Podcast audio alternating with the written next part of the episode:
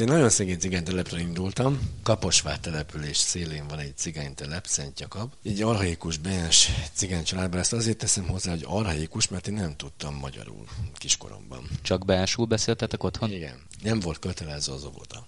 Na, hát iskolai élet lettem én is. El kellett vigyen anyámnak egy logopédushoz, hogy akkor a logopédus a független pedagógus, nem független, bocsánat, a pedagógus szakértő megállapítsa, hogy én iskolai élet vagyok-e, avagy sem. Hát a logopédus nem értettem, anyám fordított ugyan. Mindenféle feladatot kért tőlem, hogy csináljam meg, fogyatékos sem minősítettek. Nem beszélt magyarul, ezért a pedagógusok gyerekkorában illegálisan értelmi sérültén nyilvánították. Második osztályban egy felülvizsgálat után, amikor már tudott magyarul, lekerült róla a sérült jelző, így másik iskolába járhatott. Csak 19 évesen, amikor az Oktatási Minisztériumban gyakornokoskodott, jött rá, hogy az általános iskolája valójában szegregált iskola volt. Ez itt a Selfie, a Szabad Európa podcastja. Bátori Róbert vagyok. Kalányos Zsolt a szegregált iskolából végül a jogi egyetemig jutott. A négy nyelven beszélő jogász nemrég Tiszabura jegyzője lett, ahol a polgármester is roma. Beszélünk a nemzetiségi öntudatról, a gazdasági és az oktatási felzárkóztatás 30 éves, de valójában soha be nem váltott ígéretéről is. Néhány hónappal ezelőtt még taxisztál, most viszont egy település jegyzője vagy. igen, igen. Hogy sikerült ezt a kettőt összehoznod? Hát én jogász voltam a taxizás ideje alatt is, tehát hogy én 2010-ben abszolváltam az egyetemen. Hát hogy sikerült ez? Um, hát elmondom, nagyon hát tényeket mondok el, és akkor mindenki vonja le ebből a megfelelő következtetést. A Roma Oktatási Alapnál dolgoztam, még 2020 év elején, amikor jött egy felkérés 8. kerületi újonnan megválasztott testülettől, a Piko András féle testületétől, akit egyébként támogattunk a kampány ideje alatt, hogy hát menjek át a jegyzőirodába jogász munkakörbe dolgozni, mert hogy mindenki felállt a korábbi testület, korábbi kabinet, mindenki a kabinetből felállt, és ott hagyták a pikóra üresen a jegyzői irodát, a jegyzői hivatalt, jogászok nélkül, és az én jelentkezésemet megtalálták valahol. Rendszerben. rendszerben egy korábban beküldött, jelent, még a korábbi vezetés ideje alatt beküldött jelentkezésemet, átmentem dolgozni, és a lényeg az, hogy engem Pikó András kirúgott, talán három hetet követően, három hét után. Milyen indokkal? Azt mondta, hogy egyszerűen nem akar, ezt, ezt mindenkinek elmondta, tehát nem, nyilván nem ez volt a hivatalos kilépő papírjaimra írva, de azt mondta, hogy nem akar általam túl nagy hatalmat pacinak a, a kerületi megválasztott kép, roma képviselőnek. Veszélyben érezte magát? Vagy érezhette magát? Nem értettük ezt a mondatát, mert mi nem gondoltuk veszélynek ezt az egész helyzetet. Tehát, hogy nem pacitett oda, hiába nem tudta megérteni, de nem értettük a helyzetet, tehát, hogy ezt az egész felvetést. Tehát szerintem ilyet nem normális ember mond. Ez egy nagy veszőparipája szerintem a, a, a roma értelmiség számára, a, hogy sokszor megígértetjük a minket támogató, vagy a mi velünk kampányoló pártokkal, hogy majd akkor felvesznek hozzáértő szakértő romákat a szakértő gárdájukba dolgozni, nem politikai színben, hanem szakemberként dolgozni, majd a végén azt látjuk, hogy ez nem történik. Én most is így volt. Ez volt az a momentum pillanat, amikor te kiábrándultál egyébként a nagy politikából? Talán még uh, akkor, amikor mondjuk uh, tankötelezettséget leszállították 18-ról 16-ra, most csak egy példát mondtam a sok-sokból, hát én a nagy politikából korábban kiábrándultam. Sok másképpen gondolkodó embernek uh, nagy elvárásai voltak, vagy vannak, talán még a mai napig is, a, ilyen rendszerváltó elvárásai voltak, vagy ilyen rendszerváltó kényszerképzetei voltak a jelenleg fővárosi eh, kerületek balliberális vezetői felé és azok csoportosulásai felé. De ez nem, de ki kell, ebből ábrándultam ki. Tehát ki kell, ki kell mondani a tényeket, hogy az ő általuk beígért, romák felé beígért dolgok talán nagyon-nagyon-nagyon kedves leszek. 5%-át tudták megvalósítani. És akkor most foghatják a karantéra, most foghatják, hogy nincsen pénzük, mert elvette a pénzüket a kormány, mert nincsen parkolási pénzük, mert mind, kifogások mindig vannak. Két és fél éve már ők több kerületben és a fővárosban hatalmon vannak, de még semmi nem történt. Lást Frok, lást a roma reprezentáció, stb. stb. Tehát az intézményi rasszizmus az még mindig él és virul a balliberális oldalon is. Meddig taxisztál, és hogy lett belőled akkor Tisza Burán jegyző? Hát miután kirúgott Piko András, fél évig taxiszta. és akkor közben időközben nyilván munkát kerestem, más típusú szakmai végzettségemhez megfelelő munkát. Majd egy váratlan pillanatban egyébként derültékből villámcsapásként Farkas Laci, Tiszabura település község polgármestere felhívott telefonon. Náluk pont szükség volt egy jegyzőre, megüresedett a jegyzői pozíció, és megkérdezte, hogy lenne kedvem egyébként ott jegyzősködni. Hát persze természetesen mindenféle szakmai kritériummal természetesen megfelelek erre, megfeleltem erre, úgyhogy nagy örömmel, boldogsággal elvállaltam. Nagy felbe vágtad a fejszédet? Hihetetlenül nagyban. Hihetetlenül nagyban, mert hogy olyan típusú problémákkal kell nap mint nap a város vagy a község vezetőségének, Lacinak, nekem szembenéznünk, amelyek nem csak, hogy egyrészt szívszorítóak, hanem azt érezzük, hogy nincsen meg a kellő forrásunk, lehetőségünk arra, hogy az emberek életén, minőségén, életminőségén változtatni tudjunk. Mekkora településről beszélünk? Hányan laknak ott? Milyen gazdasági helyzetben van ez a falu, ez a térség? Mire van egyáltalán lehetőség? A KSH leg, legújabb információi szerint, és több más hírközlő portál szerint Tiszabura az ország legszegényebb települése. Tehát itt a munkanélküliség 95%-os.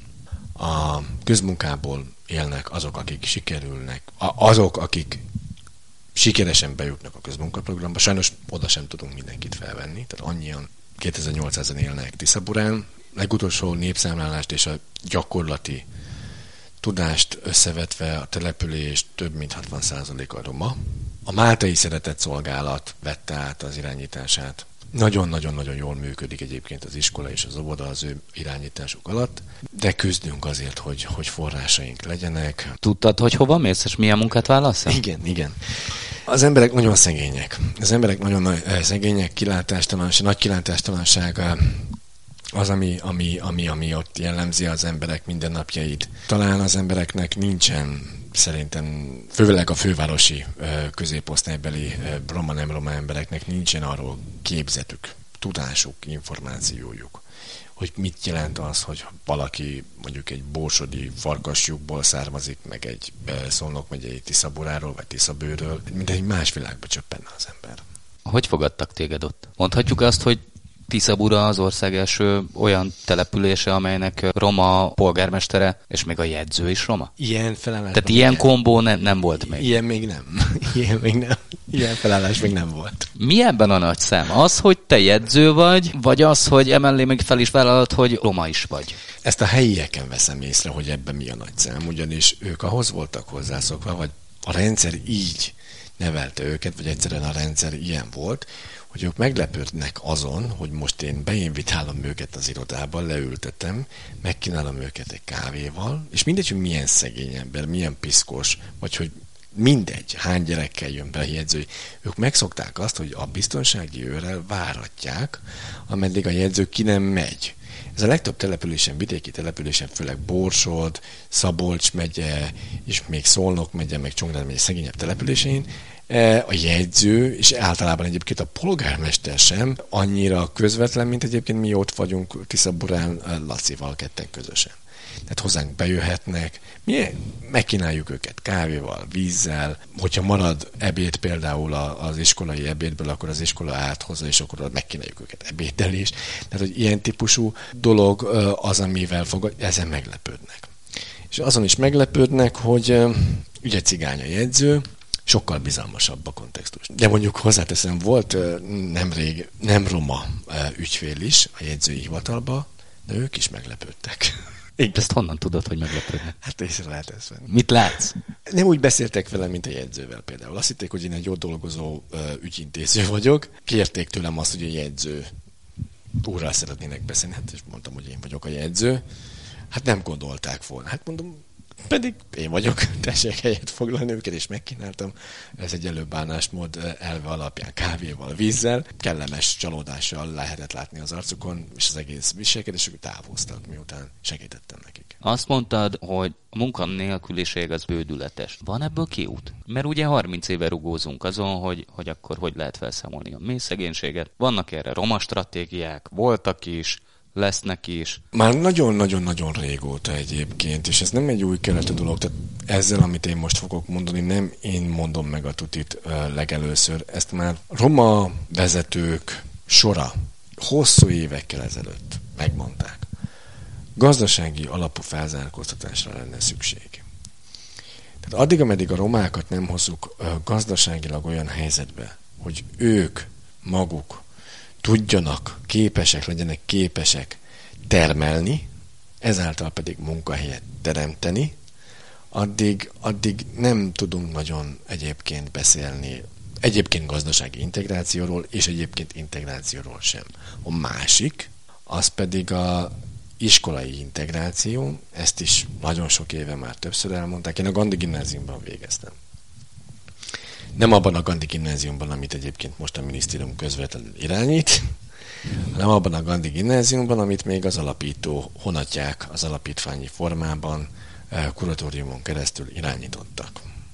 Abban a formában ez a gimnázium olyan sikeres volt, hogy a tovább, tehát a leérettségizett tanulók, az a 20, 30, 90 a tovább ment, főiskolára, egyetemre, és fel is vették őket. Helyi középiskolásokkal vették fel a verseny különbözőféle e, tanulmányi versenyeken keresztül, és nagyon jó helyezéseket értünk el, stb. Tehát egy ilyen Gandhi gimnáziumot, ahol egyébként nyitva áll az ilyen típusú intézmény nem romák számára is, tehát hogy ne szegregáljunk feleslegesen, tehát egy ilyen hátrány kiegyenlítő eh, segítséget nyújtó, hátrány kompenzáló gimnáziumot, ami, ami eleve nem romáknak csak, hanem hátrányos helyzetűeknek nyújt lehetőséget gimnáziumi tanulmányok folytatására vagy elkezdésére, ilyen gimnáziumok kellenének. Szabolcsban, Borsodban több, és az ország nagyon sok településén, helyén kellene még több ilyen gimnázium. De csak sajnos egy van, illetve kettő, a Derdák Tibiék is működtetnek egyet. Egy gazdasági és egy oktatási integrációra lenne szükség, ami sajnos két intézménnyel, nulla programmal nem lehetséges. Minden politika, politikai támogatottság kell ahhoz, hogy programok indulnak. De egyébként vannak Európai Uniós programok arra vonatkozóan, hogy a foglalkoztatást elősegíthessék ilyen-olyan szegmens, társadalmi szegmenseknek segítve ezzel, de ezek a programok véges életciklusúak. És hogyha megnézzük az indikátorjaikat ezeknek az Európai Uniós források felhasználásának, akkor azt látjuk, hogy a program végeztével ezek az emberek ugyanúgy regisztrált munkanélkülévé válnak. Tehát ez a tendencia. Tehát nem sikerül ezeket az embereket reintegrálni a munkavilágában, nem kapnak megfelelő képesítést ahhoz, hogy elmehessenek ők dolgozni. Nyilván most van egy olyan szándék, egy jó ideje már, a hátrányos helyzetű és leginkább roma emberekből szakembert próbál meg kiképezni a jelenlegi oktatási rendszer. De azt mondja a jelenlegi oktatási rendszer, hogy nem diplomázott cigányokra van szükségünk, hanem jó szakemberekre. Jó szakemberekre. Ennek érdekében egy sor programot elindítottak több milliárd forintból, amelyeket az iskolák, a szakemberképző iskolák, szakmunkásképző, szakképző iskolák leívhattak, és elkezdődtek ezek a képzések.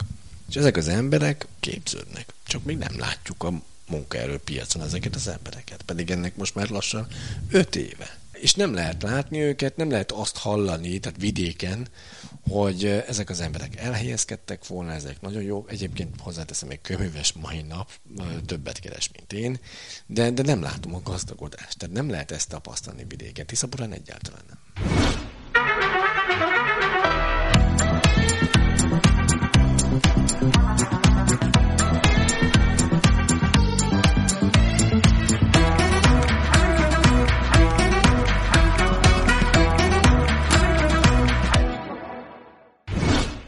Ez itt a Selfie, a Szabad Európa podcastja. Folytatjuk a beszélgetést Kalányos Zsoltal, Tiszabura jegyzőjével, aki nemrég a balliberális politikából is kiábrándult. Honnan indultál? Hát én nagyon szegény telepről indultam. Kaposvár település szélén van egy cigánytelep, Szent Jakab. Egy arhaikus bens cigány családban. Ezt azért teszem hozzá, hogy arhaikus, mert én nem tudtam magyarul kiskoromban. Csak bensul beszéltetek otthon? Igen. Nem volt kötelező az óvoda. Na, hát iskolai élet lettem én is. Ugye az akkori rendszer szerint, de akár még most is ugyanez a séma egyébként. El kellett vigyen anyámnak egy logopédushoz, hogy akkor a logopédus a független pedagógus, nem független, bocsánat, a pedagógus szakértő megállapítsa, hogy én iskola élet vagyok-e, avagy sem. Hát a logopédus nem értettem, anyám fordított ugyan, mindenféle feladatot kért tőlem, hogy csináljam meg. Magyarul egyáltalán nem beszéltél? Nem. És nem mentem át a vizsgán. Fogyatékos sem minősítettek. Az én példám nem egy olyan példa, ami, ami egyedi, sajnos. A mai napig megfigyelhető az, és az én példám jó példa erre, hogy különbözőféle szocializációs hátrányok miatt, vagy akár a nyelvi, mondjuk egyre ritkább ez a nyelvi hátrány, tehát hogyha valaki nem tud cigányként magyarul, akkor fogyatékosan minősítik azt a gyereket. Mit csinált anyukád ezután? Hát ugye a testvéreim, a, mert hatan vagyunk testvérek, a szegregált iskolába jártak már akkor a iskolába, általános iskolába, a normál, úgymond a normál szegregált iskolába. És neki ez szégyen volt, hogy a fogyatékos busz hordta külön, ugye a hétszínvirágos busz hordta a tanulóit saját buszával. Hát ez szégyen volt nálunk, e, és akkor anyám elintézte, hogy a testvéreimmel együtt egy osztályba kerülhessek. E, a szakértői vélemény után átkerültem oda abba az intézménybe, elkezdtem ott az iskolát, Magyarul? Ma, uh, magyarul volt az oktatás, de hozzáteszem, nagyon hamar megtanultam magyarul. Hány éves voltál akkor? Uh, hát hét. Egy év alatt megtanultál magyarul? Jó, hát azért tudtam magyar szavakat. Nyilván, Nyilván persze. De folyékonyan nem tudtam beszélni. Megtanultam magyarul, a másodikban már mesemondó versenyeket nyertem az iskoláknak, a magyarul, de cigánymesékkel hozzáteszem, mindegy. A Pécsi utcai általános iskolába jártam általános iskolába, aminek az ügye eljutott a legfelsőbb bíróságig. Mahácsi Viktoriánál akkori miniszteri biztosként, az Oktatási Minisztérium miniszteri biztosaként Ugye elmeséltem Mohácsi Viktoriának az életutamat, és felhívtam a figyelmét az én volt általános iskolámra, elmondtam neki is ezt a történetet. Hát elmentünk kivizsgálni, valóban tényleg egy szegregált iskoláról volt már akkor is szó, pedig Kaposvárról révén szó, hát ugye ott aztán tényleg meg lehetett volna oldani az integrált oktatást, hiszen nagyon sok általános iskolája van Kaposvárnak, tehát nyugodtan el lehetett volna osztani azokat a roma gyerekeket a, a többi más normál iskolában. De nem tette az akkori önkormányzat, mert akkor még önkormányzat működtette ugye az iskolát. Jásznadányi iskolaügy előtt jártunk időben, amit ugye ugyancsak a mi hivatalunk Mahácsi Viktóriáig robbantottak ki. De ugyanez a helyzet volt Kaposváron, Kaposváron lementünk, és akkor emlékszem egy ominózus esetre, amikor ami mi hivatalunk megszervezett találkozott, úgyhogy ott volt az, mi, én volt általános iskolai igazgatóm, a szegregált iskolai igazgatója, a helyi Kaposvári Hétszínvirág iskola vezetője, ugye ez a fogyatékos iskolai igazgatója, a Magyar Bálint, akkori oktatási miniszter, és mi a hivatal részéről. És akkor szó volt, és az önkormányzat részéről az oktatási bizottság vezetője, és szó volt arról, hogy hát ezt a kialakult helyzetet valahogy meg kéne oldani. Nem kéne szegregálni és vitába torkolott a beszélgetés olyannyira, hogy Magyar Bálint az asztalra vágott oktatási miniszterként, és azt mondta, álljon meg a menet. Mi az, hogy a kollégámat fogyatékosan minősítettétek? Na, ott, ott megcsuklottam. Azt láttam, hogy egy miniszter megállt parancsol a beosztottjainak, akik még hogyha egy miniszterrel is állnak szembe, akkor sem hagyják végre azt, amit ő kér. Nyilván nem az én fogyatékossági minősítésem esetéről volt akkor szó, hanem a további folyamatok megállításáról, de az én példámat felhozták nyilván a beszélgetésben, és ebben a kontextusban merült fel az én példám.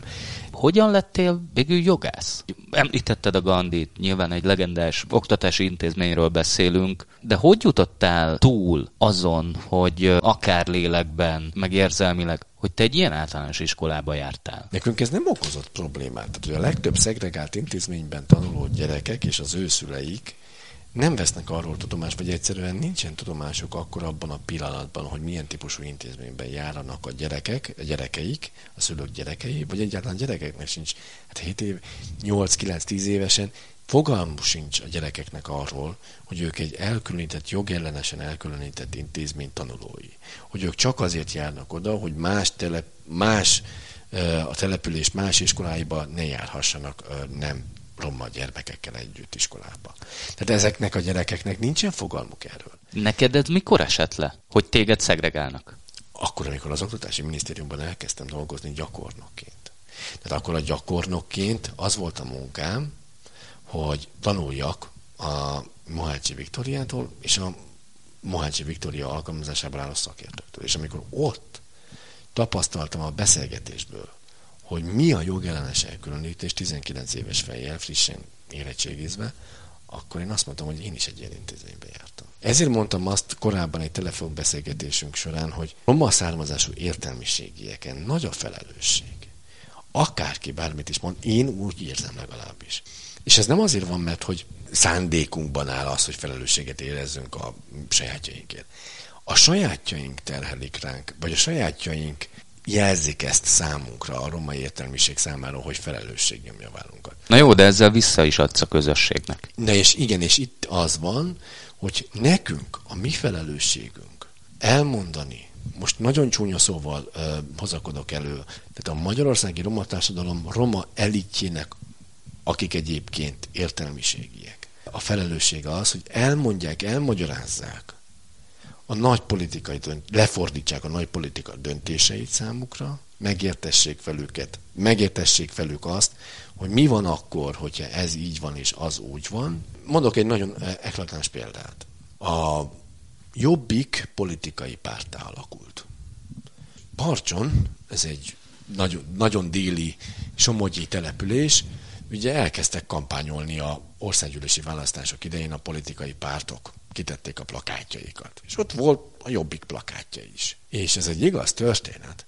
A cigány telepen kihezték a jobbikosok a saját plakátjaikat. Úgyhogy jobbik és a jelöltjeik. És a cigányok nagy sokasága a választásokkor azért szavazott a jobbikra, mert a név az jobbik volt. Tehát ugye egy pozitívumot láttak benne. Tehát el kell nekünk magyarázni. Meg kell velük érteni. Nem arról van szó, hogy ők buták lennének. Csak éppen ők nem nézik a híradásokat, ők nem látják a politikai összefüggéseket. És most ez nem csak a politikáról igaz, nem csak a politikára igaz. Ez ugyanúgy igaz az élet összes. Tehát el kell nekik magyarázni például azt, hogy igen, a te gyereked ebbe az intézménybe jár tanulni, de ide is járhatna. Mert joga van hozzá. Mert joga van hozzá. Ebben az intézményben csak erre van lehetősége, és hogyha itt végez, innen nem megy sehova sem. De hogyha ebbe az intézménybe jár, akkor belőle akárki lehet. De ezt nekik el kell magyarázni, mert ők a nagy többség sajnos ezeket nem tudja. Mit szólnak az emberek akkor, amikor elmeséled azt, hogy első osztályban téged értelmi sérültény nyilvánítottak, ennek ellenére mégis négy nyelven beszélő jogász lett belőled? Nagyon, nagyon jó példa az az első unokatestvérem példája. Ő is fogyatékosan lett minősítve, egyébként semmi baja nincsen. És képzeld el, hogy Sydneybe a paraolimpián féllábúakkal futott versenyt.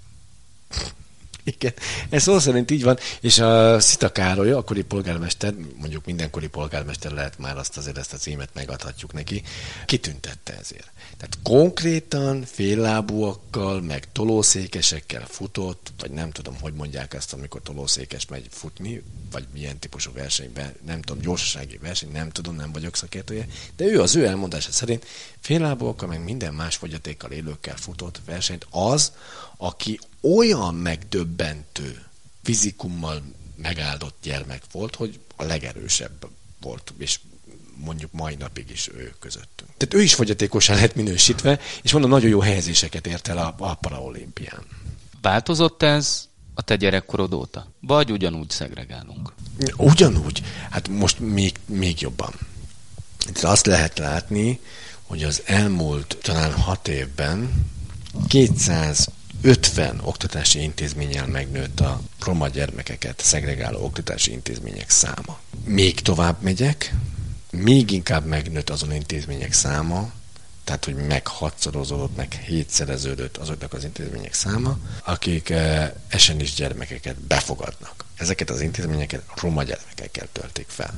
Ja, és azért azt hozzá kell tenni, hogy ezeket az intézményeket, vagy ezen intézmények működtetését túlnyomó többségben a történelmi egyházak működtetik. Elkezdődött kampány? Szerintem igen, hát már előválasztás zajlik. Érezhető ez vidéken, romák körében? Vannak ígérgetések? Tiszaburán senki nem tudja a Farkas Laci uh, imidzsét megtámadni. Tehát Farkas Laci annyit tette a településért, hogy nehéz az lesz. Nálunk nincsen előválasztás, mi nem szálltunk bele az előválasztásba. Farkas Laci sem szállt be az előválasztásba, nincsen uh, előválasztó jelölt, uh, előválasztáson indult jelölt. Szerintem van liberális oldal nem próbálkozik ott olyan helyen, ahol egyébként labdába sem tud rúgni. Mivel jobbikos jelölte Tiszaburán? Lehetne? Kinevetnék az emberek szerintem. Ez volt a selfie. Egy hét múlva újra jövünk. Bátori Robertet hallották. Köszönöm figyelmüket.